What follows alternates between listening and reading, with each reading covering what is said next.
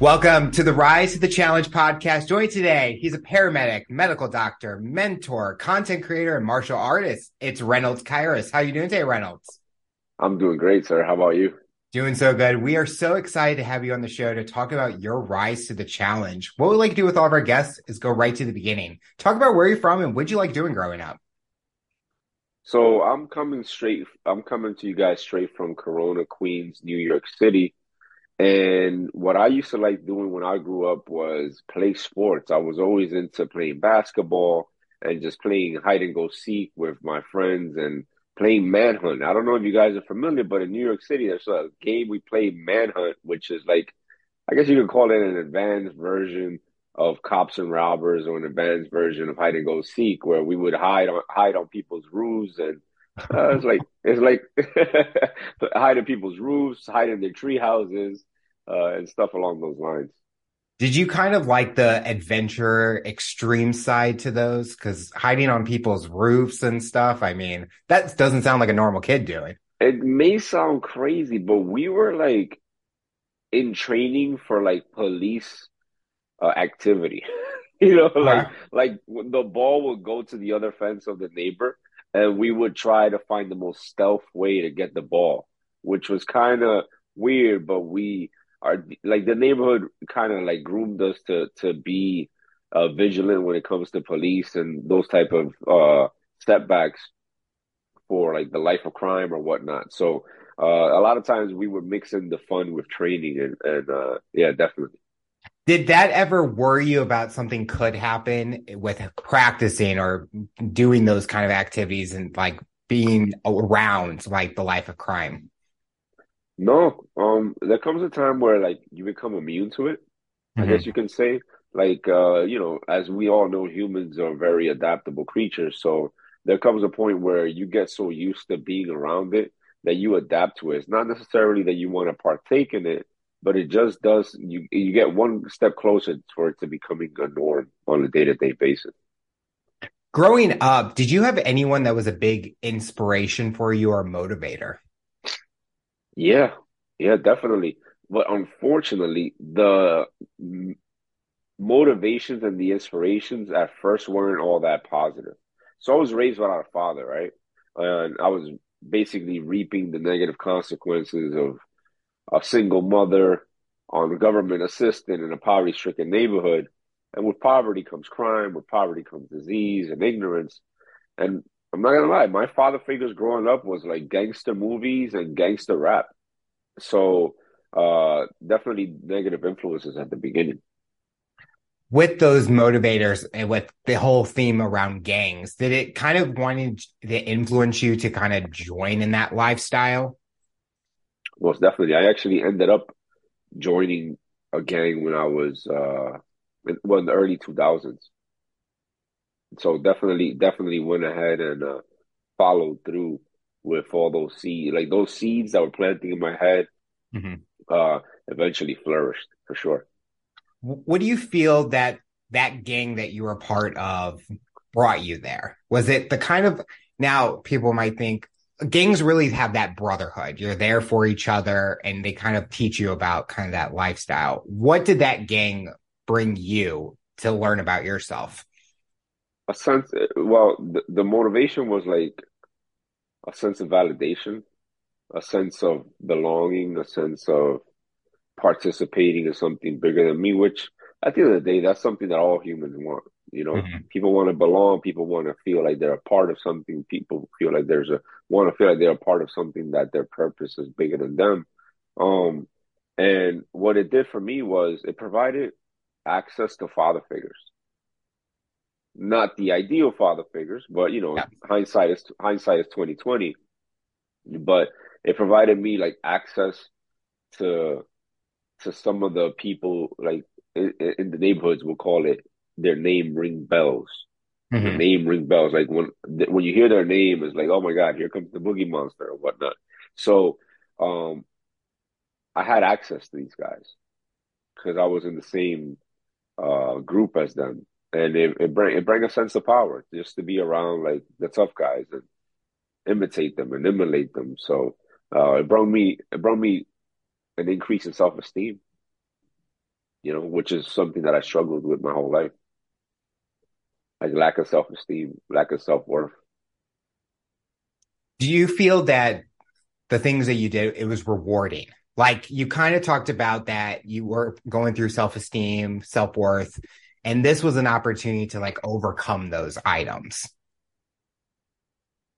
Well, to be honest, in that whole ordeal, that whole time that I spent there, I was m more a voyeur than anything else. Like I didn't really partake in any major crimes. I was there as a witness and saw it, but I was always the good guy. hmm Like I, I was the guy like as they were doing something, screaming in the background, like, yo, yo, yo, the cops are coming, the cops are coming, let's bounce, let's bounce, let's leave. But the cops weren't coming. It's just that I felt so bad about what they were doing that I was trying to like, because that was the only thing that were like that they they would black out, and that's the only thing that would enter their mind. Like the cops are coming, so it'll be like, all right, let's run, you know. So um, with me, that whole experience is more like witnessing, witnessing what these bad guys from my neighborhood were doing, and technically like you know, being an accomplice, but not really doing it, more like just learning from it, which is kind of weird. Were you able to be open with like family and friends outside of that group about what you were taking part in and being a part of it? Uh, no, but it was obvious. They they they smell it on my clothes. You know, for example, like like back when uh marijuana was illegal, um, you know, they would smell it on my clothes and and uh it, there was a lot of hints to the point where the way my mother found out uh, the way she it was confirmed was there was this guy who worked at the local grocery store who was her friend, and he was like, "Listen, your son is out of control. He's always walking in there to buy loose cigarettes. He's always walking in there to buy wrapping paper for his marijuana. He's always around a bad crowd." And like it was finally like you know that that that put the nail in the coffin. That's when my mother was like, "What? Oh, really? I was I was I was suspected of this, but okay." And then her repercussion to that was she deported me to the Dominican Republic. Oh, wow. Yeah, yeah, she like went with me to the Dominican Republic and took away my passport. I mean, I'm American. I was born and raised here in the United States, but she basically deported me. And that's something that Caribbean parents do, where they take you to their their their mother's land, their country of origin, so you could appreciate what uh, the United States has to offer. Um, and in her case, it was kind of like a big mistake because it made things worse temporarily. Because it's lawless over there. Like they don't have forensic files and stuff over there. Yeah. You know what I mean? They don't have like all this high tech stuff. So while I was there, I was like, ah, these these country people, who the hell are they? I'm from New York City. They don't know who the heck I am, you know? Well, you talked about where it's lawless, and you mentioned that it kind of made it worse.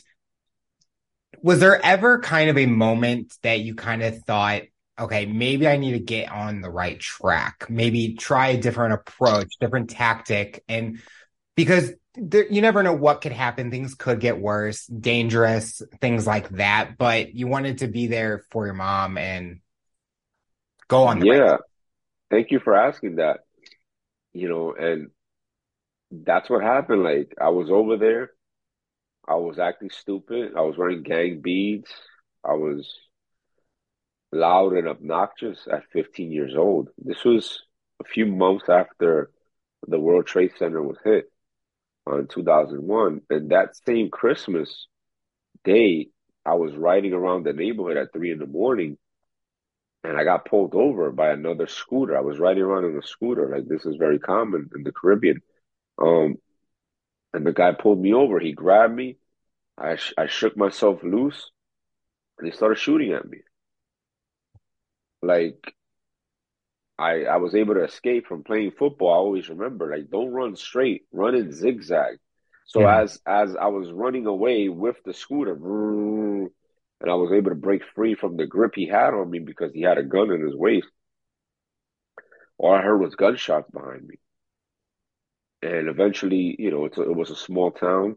I figured out who it was. Me and the people I was with were planning uh, to to to get payback, and that's when it hit me on a hot Dominican afternoon where it was like I heard this echo in my head that I always heard, but this time I actually paid attention. And it said, if you keep doing what you're doing, you're gonna end up dead or in jail. Mm-hmm. And this is something that all throughout junior high school, everywhere I went, I always heard it. But this time it echoed like a real echo, thunderous echo. And I realized like, whoa, I'm like planning a murder here. you know, like what yeah. the heck am I doing? Whoa. Uh, and, and, I set my pride aside. I set my ego aside. I was like, I got to do something. I got to get out of here. I just got to leave that the way it was, or whatever happened, just leave it alone because nothing good is going to come out of it. And that's when I was introduced to becoming a first responder. That same day, I was like, all right, all right, well, I got to keep myself busy. So I should, I need, you know, where I'm from, like if you have a a city job and a big screen TV, you've made it. Mm-hmm. Like that's the the the epitome of success. So I was like, okay, okay, I need a job. I need a steady income. I need a steady. Ooh, uh, job security comes from being a first responder. I was like, ah, firefighter. No, I'm not crazy about doing that. A police officer. No, they're not my best friends right now. And then I was like, oh, a paramedic. Yeah, those are the good guys. I'll do that. Yeah, they always help my mother every time I have to call 911 for her.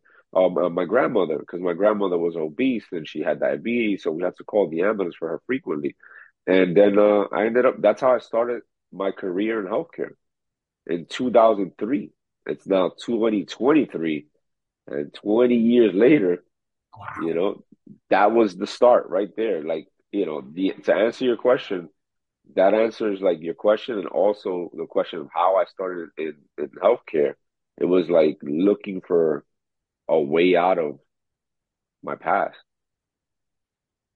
If you weren't a first responder, sometimes we have that question, what's that dream job? Was it was it always in that route or did you have a dream in a different type of job or profession before like getting into in a gang or having that realization that you wanted to be a first responder?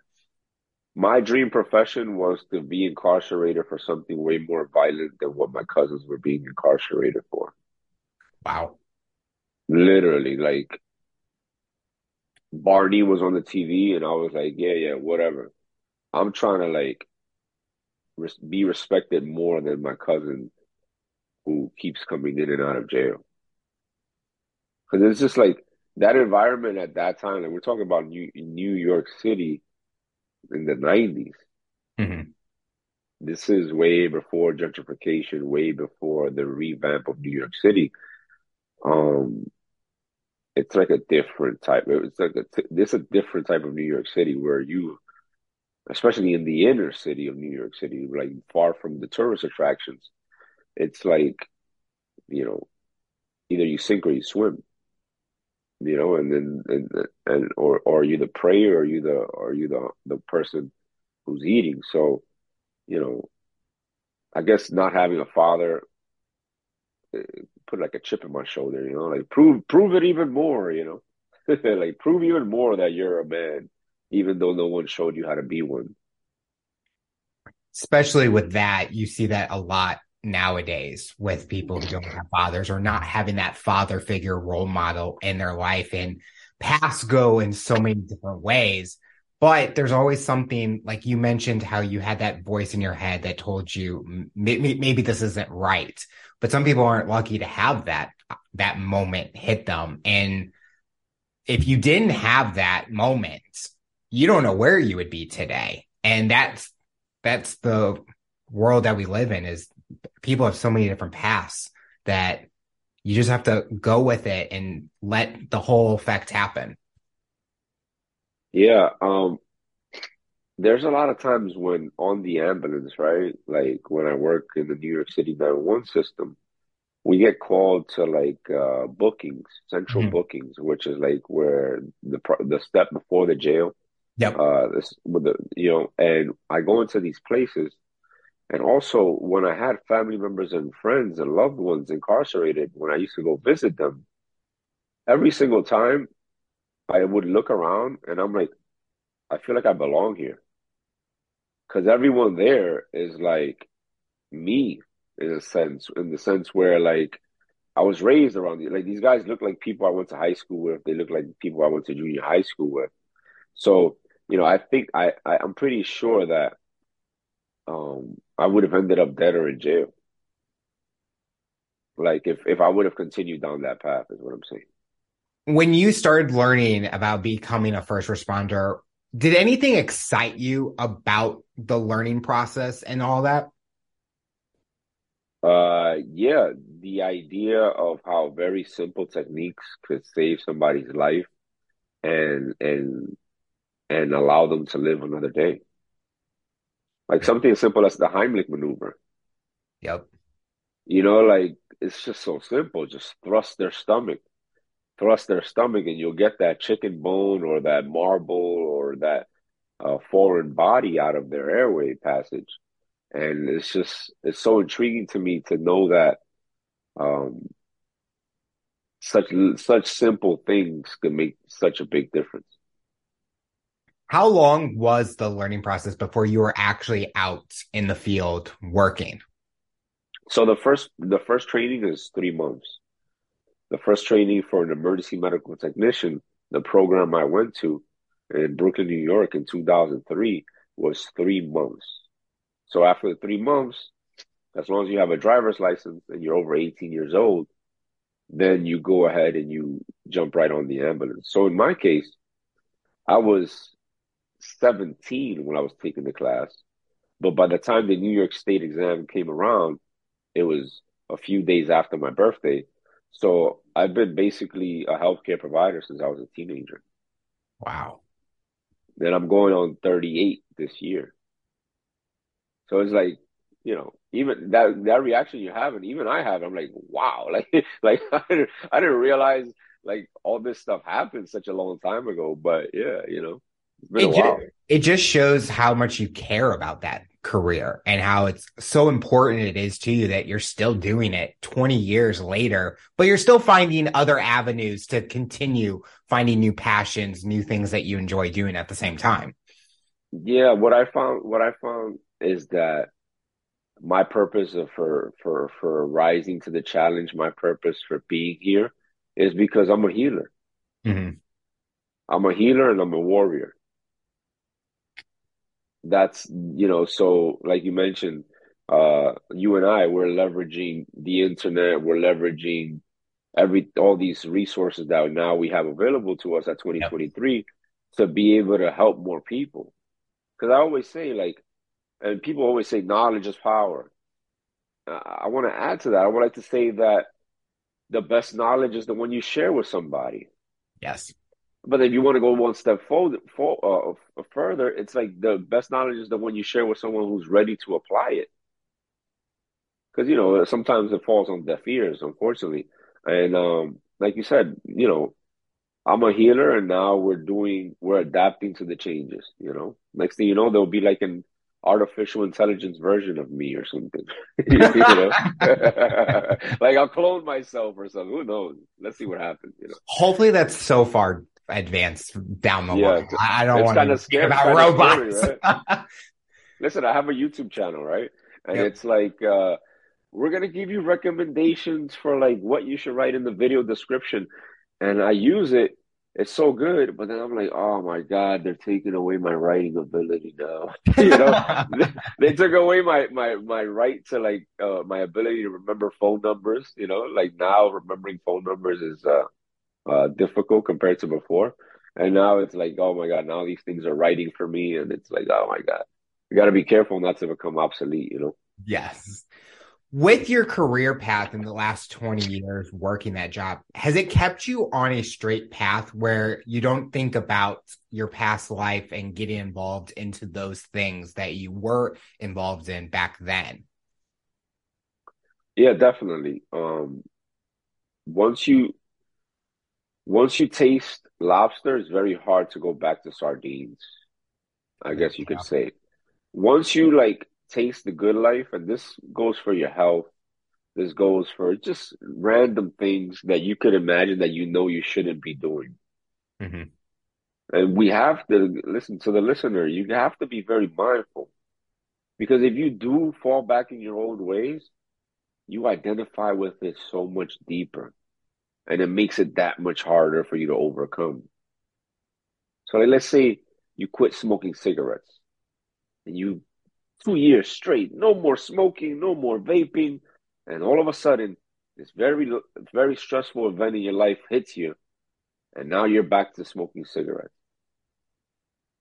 And once you're back to smoking, it makes it that much harder to quit because you identify with it more. I'm just a smoker. I'm never going to quit. You know, so one thing I notice is that when we make life transitions, we can't give our old self any room to breathe. We have to like suffocate this person. You have your new self and your old self. You have your new life and your old life. You can't have them both. hmm So you have to literally suffocate the old version of yourself. Because once you give, am I okay to curse?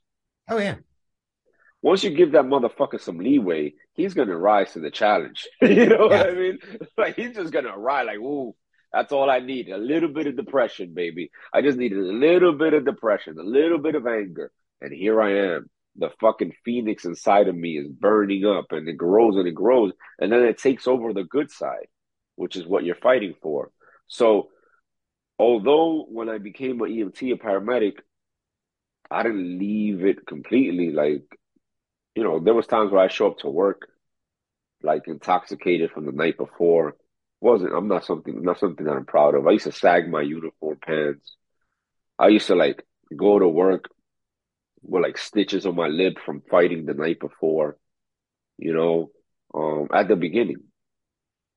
But eventually, you know, I just I just started to realize like you got to get around people who are going to add value to your life.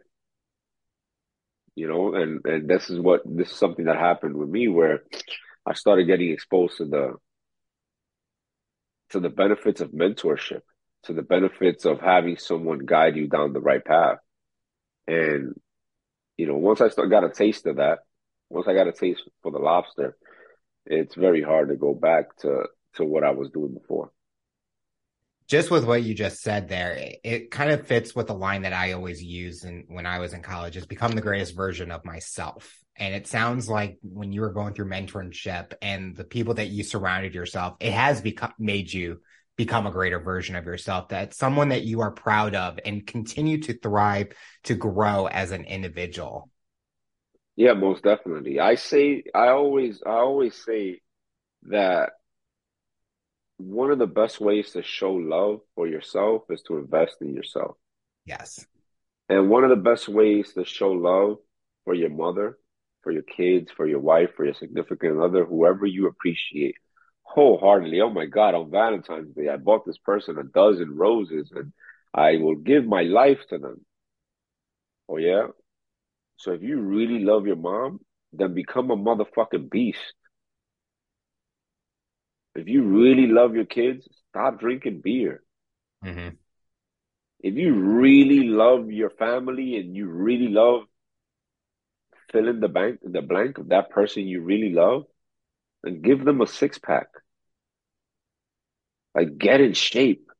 Like really in shape. Like look, like you know, at times, you know, I'm I'm pressed for time when I'm like always working and stuff like that. And I'll work out in front of my mom I'll do 300 burpees and then be like, look, ma, all sweaty. Like, look, I came out of your body, ma. Look at what you gave birth to, you know? And this is what I mean. Like, we, I wholeheartedly agree. We need to become the best version of ourselves, but we need to not make the mistake I made, which is I thought that was exclusively professional.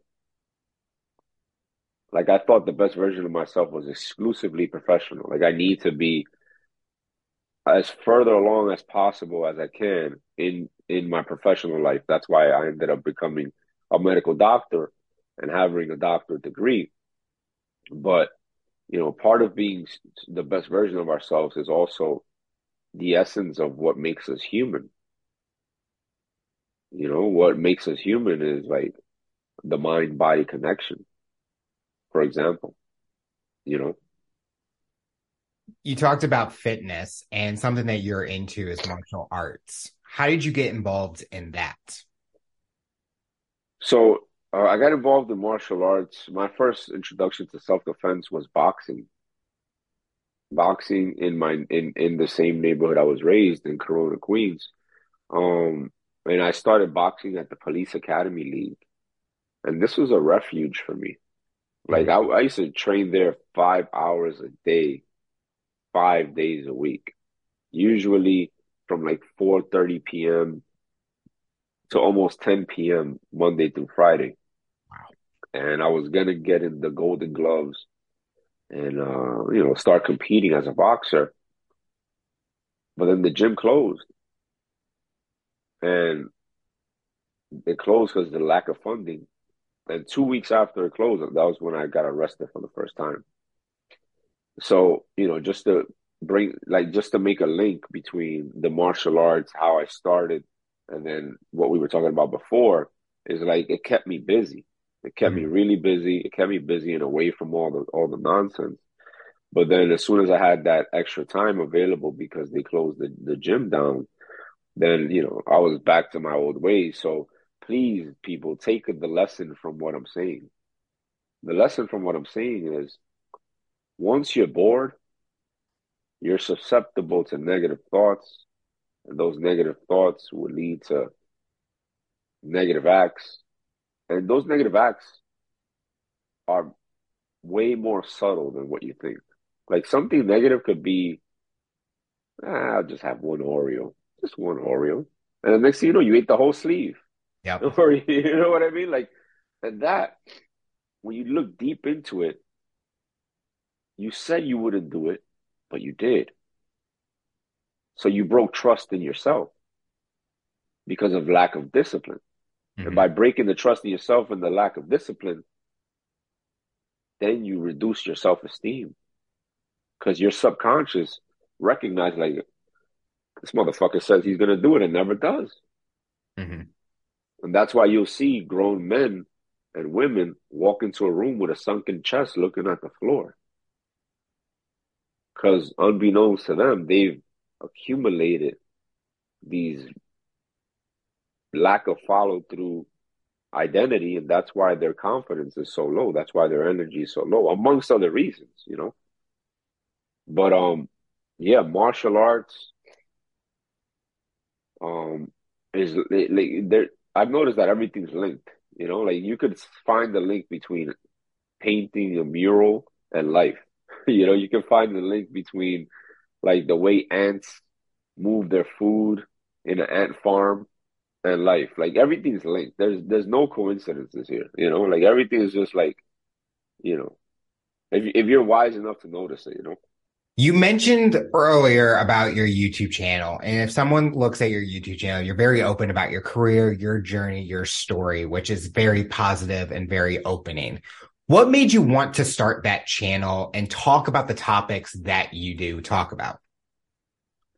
Um, like I, like we mentioned before about sharing and paying forward our blessings, I feel obligated to do so. Like I feel obligated to do so because what you see in me is not a success story so much as it is a story and a testament of mentorship.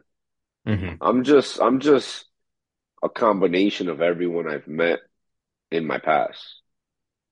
I'm a com I'm I'm the product of being taken under the wing by different people at different stages of my life.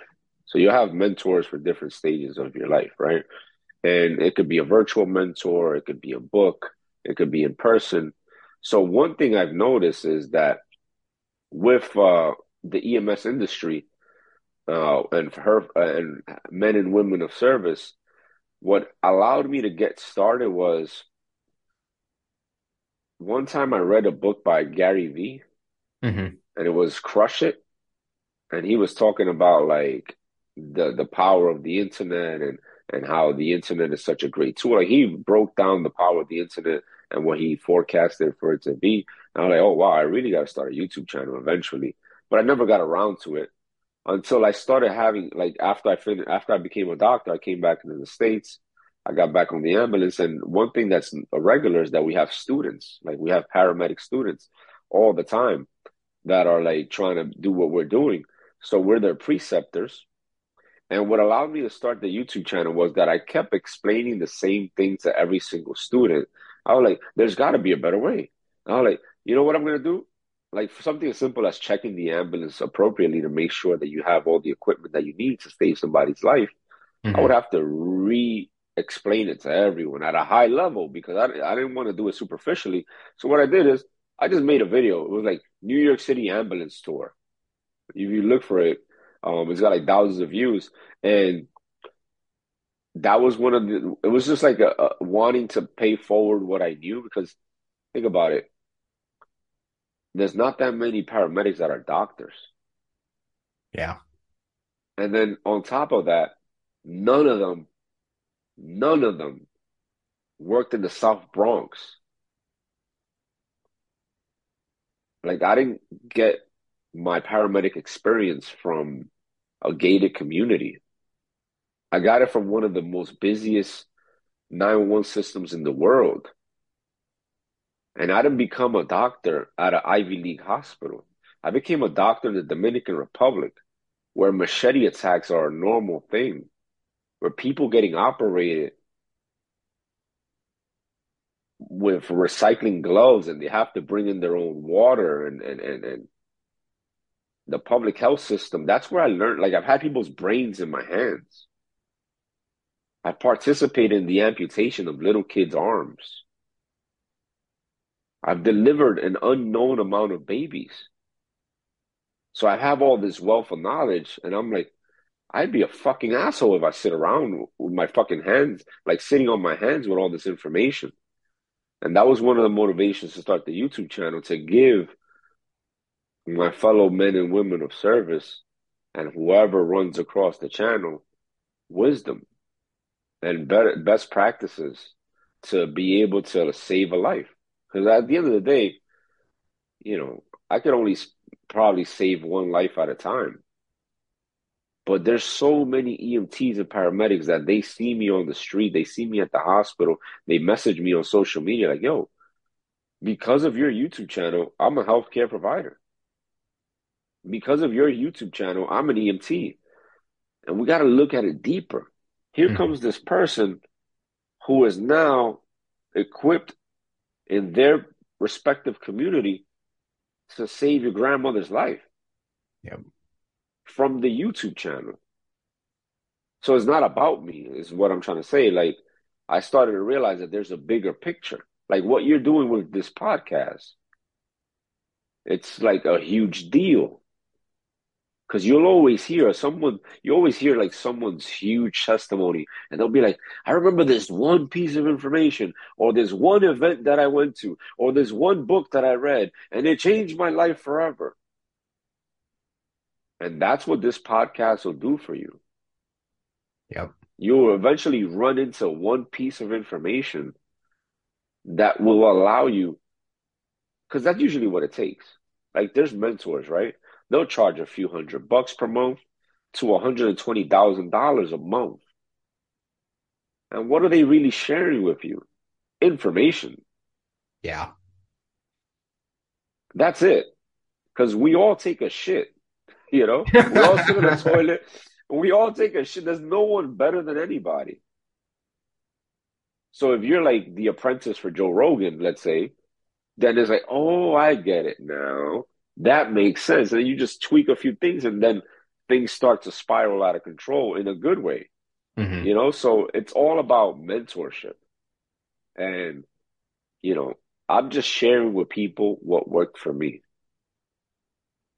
you know, because once you use something enough, you have to pour yourself back into that same medium. Like I, I, I was in medical school, I used YouTube a lot mm-hmm. to like to study my for my boards, to study for my exams, to study for everything, and then I just, you know, it was so like it was so useful for me that I was like, eventually, I need to add add value to this platform as well. Yeah. I, so go Go ahead. I love the mission that you have with your channel and it's the bigger impact. And I love how you mentioned that it's for other people and it's not just a solo thing. And I can relate to that with this show and how you mentioned I believe everyone has a story. Some people are out there sharing it. Some people may not be ready to share it. But when listeners are listening to it, they will connect to it, even if they haven't told anyone. They'll hear something. It might bring up a memory. They might see something valuable in what that person says. And how you mentioned that people go out there and say, Oh, I heard I, this has changed my life because I heard this one thing. And I see the value of me doing this show because I love sharing that, the wisdom, the knowledge of my guests, because it's so inspiring to hear their story and what they've gone through. Cause I can't relate, but I have my own story and you have your own story, but there's so many people out there that can relate to our stories. For sure. And one thing I've noticed is, um, you know, I've been able to reach over 4 million people worldwide, right? Awesome. With, with, with my different uh, platforms. And one thing I've noticed is we need to shy away from. I mean, they're important, but we got to stop prioritizing as a society, not just me and you, but as a society, we need to shy away from views, likes, and like what people like ratings. I mean, don't get me wrong, everything's important. Yeah. Like, you can't say money is not everything you need money. Shut up. What the fuck are you talking about? Like you need money. So ratings and likes is not everything, but you need them because it's part of what uh it's used to measure your success. But the reason why I bring it up is because some of the most valuable pieces of information are not are are hidden. Mm-hmm. They're hidden and they're not uh they're not where you expect them to be. You know what I mean? So don't sleep on don't sleep on the impact that you can make because if you get 20 views but that of those 20 people just one person yep. makes a change, that one change causes a ripple effect that goes on for eternity. Like literally, remember when you drop a like a like a rock in the lake and then it just ripples? Mm-hmm. Yeah, so it's not about the views because you, you know you can't be. You got to realize, man, especially on Instagram and these different platforms, you can buy views, you can buy followers. So don't be confused. Like on my YouTube channel, I'm going on like almost 2,500 followers, and it's all. I'm not fucking dancing with no shirt on. You understand? Like I'm telling motherfuckers what they need to hear, not what they want to hear. Mm-hmm. Like I got, I got a video titled "Alcohol is for fucking losers." You know, the paramedic who who who identifies with drinking beer and watching football, he doesn't want to watch that fucking video. Especially if I'm a fucking doctor. What the fuck? Here comes this doctor who's also a paramedic and he's in shape and his wife is 14 years younger than him. And look, he he's 38, but he looks like he's fucking in his 20s. I don't want to listen to this fucking guy telling me that I'm doing the wrong thing. I'm not going to share that. So, you know, just to let you guys know, you got to look at the quality, not the quantity. Yep. You know, but eventually, you know, you chip away at something enough, it'll fucking it'll give, you know. So yeah, I'd say just stay the course, you know. Looking at your story now, family is a big part of your life, being a husband and father. What has that played an impact in your everyday course of life? I feel that the number one way to show love is through actions and results. Yep. Man, as a man, you're supposed to be able to protect, provide, and lead your family. So what I've been able to do is I've had the mindset shift where I use what most motherfuckers use as an excuse to not do shit as a motivation. Like I got out of work, I came home. My wife is still healing from the, the from the natural labor. I did the laundry at three, four in the morning. Like if you go to my Instagram right now, you'll see this. And then after doing the laundry, I ran to the gym to to to to to help a client of mine. And then after that, I continue to run my business. So there comes a time where you need to realize humans are willing to do for somebody else what they wouldn't do for themselves. Mm-hmm. Like if you leave it up to to me, for example, I would love to just eat fried chicken, pizza, ice cream, watch Netflix, and just be entertained while having orgasms every day and smoking hookah and smoking cigarettes and drinking alcohol, mixing them with energy drinks. Because our brain is made to survive, not thrive. Our brain is made to like save and conserve energy. So you can't let it control you, you know? So that being said, um, being a father, being a husband has allowed me to this next level selflessness. I've always had it, you know, this is what I've dedicated my life to doing, which is helping people. But now I'm learning and I've learned to take myself out of the equation. Mm-hmm. Because a lot of times fathers and husbands aren't living the best scenario with their significant other and their kids. It's because they're selfish little bitches. And trust me, I know. I'm divorced. I'm remarried. The reason I got divorced is because I was a selfish little bitch. I was 70 pounds heavier. My kidneys were failing me. I was filled with fucking eczema. And it was because I was stressed out while becoming a doctor. I made the mistake of prioritizing my professional development over my personal development. I almost lost my life to becoming a doctor. And I also got divorced for the same reason. Because it was like, why me? Why me? Oh, I'm tired. I'm tired. I've been studying all day. I've been working all day. And then, like, for example, when I was in medical school, they took away my school loans. I was far, I was semesters into medical school and I was, it was working. And then all of a sudden, there go your fucking funds, asshole. Figure it out. Sink or swim. You know what I did? I started working in New York City as a paramedic while going to medical school in the Dominican Republic. Talk about a fucking commute, huh? Mm-hmm. I would work on long weekends and vacations to fund my fucking dream of becoming a doctor. I would work in New York City in the South Bronx on an ambulance, save lives, do the man of service work, and then go back to continue to learn fucking Spanish in Dominican Republic, medical Spanish.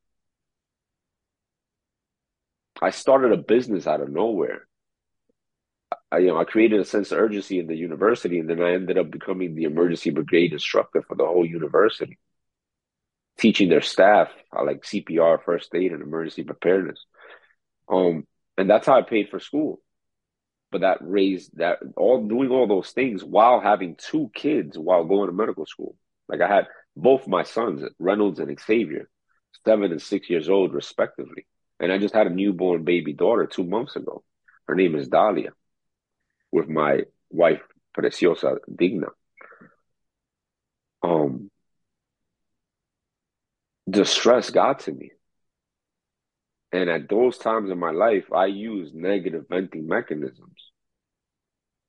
These include, but are not limited to alcohol. That's why I say alcohol is for losers, because you're losing your time, you're losing your money, you're losing your neurons, you're losing your hepatocytes. There's, it's a lose lose. I don't give a fuck who you are or how often you drink. Every time you drink alcohol, you're losing something. You can paint it however you want. Even The Rock is fucking selling tequila. This behemoth of a man is influencing people to kill themselves. Alcohol, drugs, pornography, fast food, tasty foods, gluttony. Gluttony is everybody's problem, man. Gluttony is linked to all of America's problems, some way, somehow.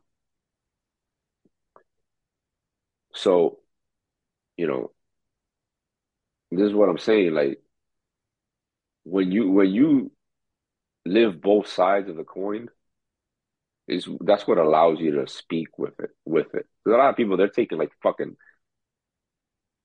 it's just retarded. Like you got people taking fucking like life life coach certifications. Like get the fuck out of here. Get the fuck out my face. Like what the fuck are you talking about? Life coach certifications. Like who the fuck are you? What have you been through? Like the only people who are respected in this world are people that went through something and they come out better on the other side. That's the only people who are respected. You know?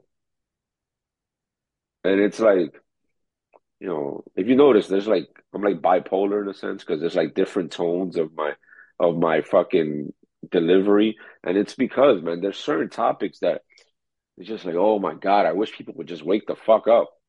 You know, like you're receiving life advice from someone who's not where you want to be. Like you have to stop that. Mm-hmm. You know, you have to stop that. You cannot. Like I, I, I was listening to this book on marketing, and this lady was like, "Listen, this book is all about branding, and this is how you brand yourself on the internet. But if for some reason you had a bad day what I recommend you do is what I do is I get a supersized fry with a barbecue and sweet and sour. I mix them up and then I have a McFlurry and, and I just call it a day and I watch my favorite Netflix and then I start again the next day. like, what the fuck is she telling people to do? So you need to be mindful of who is influencing you. Like honestly, you know, choose your fucking choose what you consume wisely. And it's not just food. It's also the content. Mm-hmm. You know? The final question I'll ask you for someone that's listening to this interview based on your journey and experience, what tips or advice would you give them to overcome obstacles, accomplish their goals, and rise to the challenge? My sincere advice is for you to first understand that if it can be done, it could be done. Mm-hmm. If someone else did it, you can do it. The thing is, you need the right blueprint. One thing I learned in genetics class is that human beings and pretty much everything in the universe is 99.9% identical. What changes us is our 0.01% genetic variability, which is what makes us an individual. So it's doable. Everything is doable. If you're good at being you, you'll be good at anything. Think about the energy that I have. Think about how I'm talking about working out and being strong physically and being strong mentally, and that extrapolates into my finances. That extrapolates and trickles down into my spiritual life. So if you have this goal and you have obstacles, understand first and foremost that it can be done. Mm-hmm. Don't be a bitch. Don't be a quitting little bitch because you're going to be carrying that weight around. The second thing I got to tell you is this just because you don't know how to do it doesn't mean that you cannot do it. Because a lot of times people, they don't find the way and they just give up search for the answer. And the best way to search for the answer is a mentor. Yep. High level individuals, notice how this big brother resonated with it immediately. High level individuals understand the power of mentorship, understand the power of collapsing time. They understand the power of guidance anything that you want to do in your life, you need to find someone with similar results in that area and fucking pay them, do whatever it is you have to do to have them teach you what they did.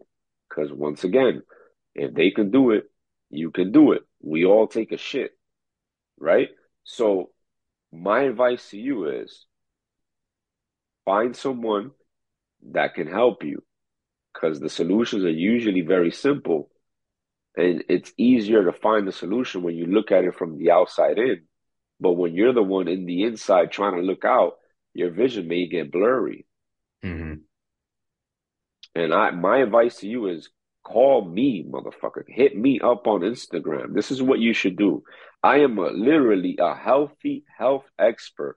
And this is not self promotion, even though it serves as self promotion. This is literally me speaking to you sincerely. I was arrested. I'm a high school dropout. I've been shot at. I'm divorced. I had suicidal thoughts. I was obese. My kidneys were failing me. Now I have a doctor degree in medicine. My wife is 14 years younger than me. She's a model. She knows four languages and is going to be an architect.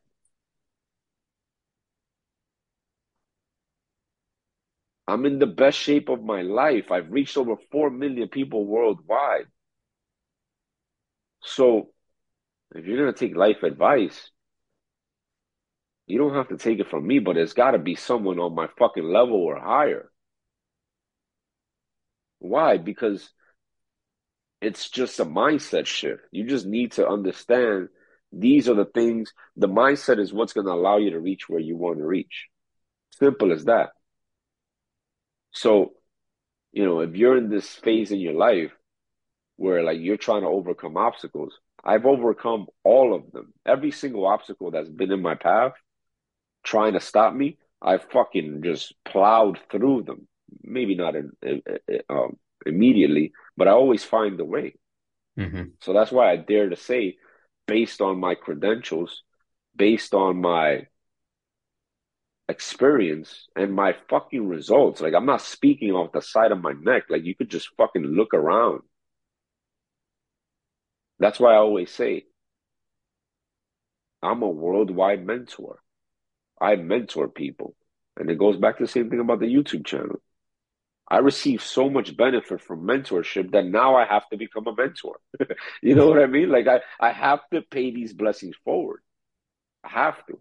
My first mentor, besides the street, like when I decided to do better, my first mentor survived 9 11. He was like a first responder that was there in the trenches.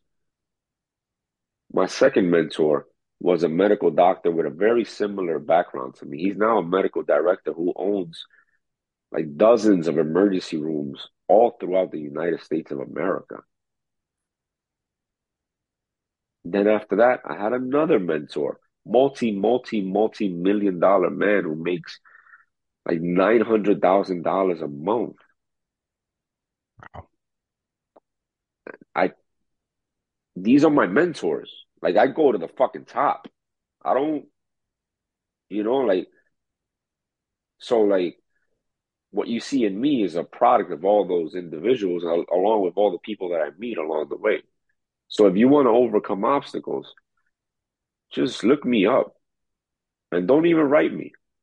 Just see what the fuck I'm talking about. You know, like, ah, this motherfucker's full of shit. Let me see. Let me fucking research him. You know? And you'll see what I'm talking about. And then make the decision for yourself.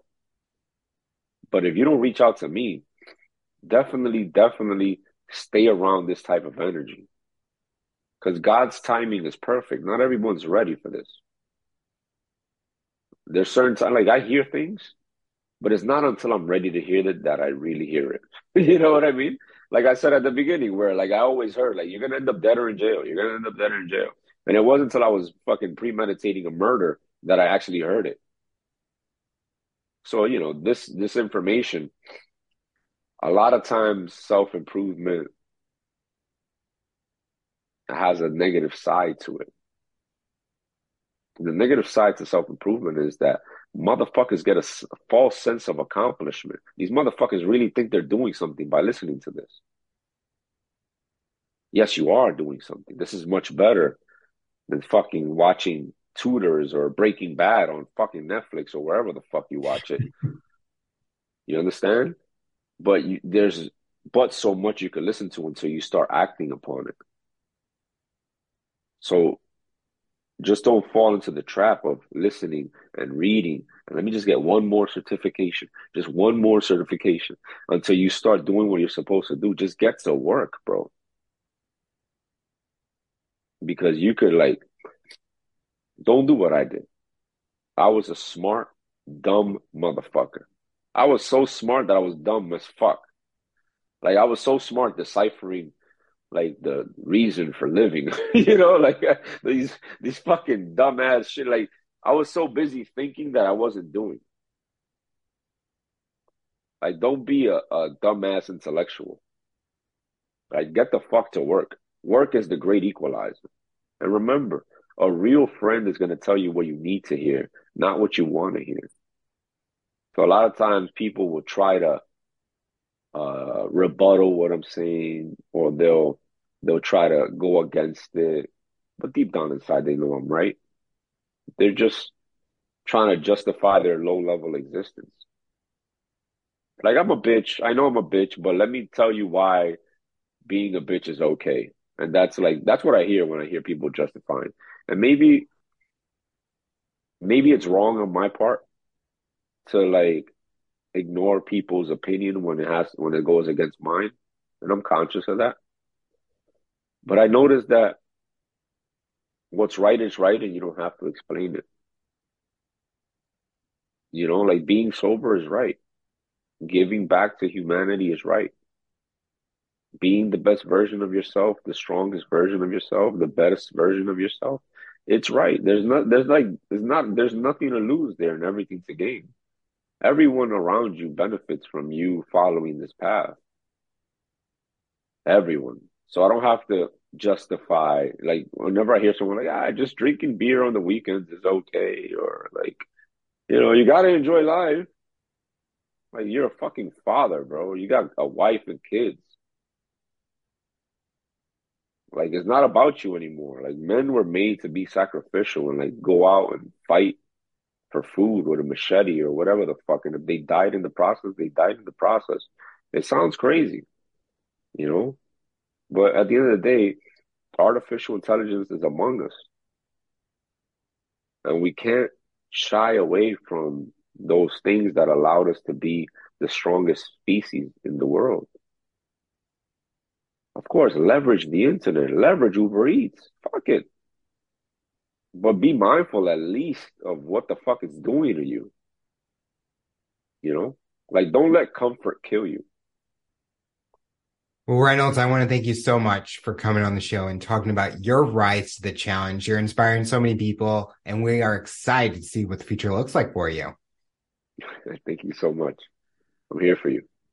Tune in next time hear my next guest talk about their rise to the challenge. Remember to follow, subscribe on all major audio platforms, and make sure to subscribe to our YouTube channel to the full length episode video format. What path do you take to accomplish your goals?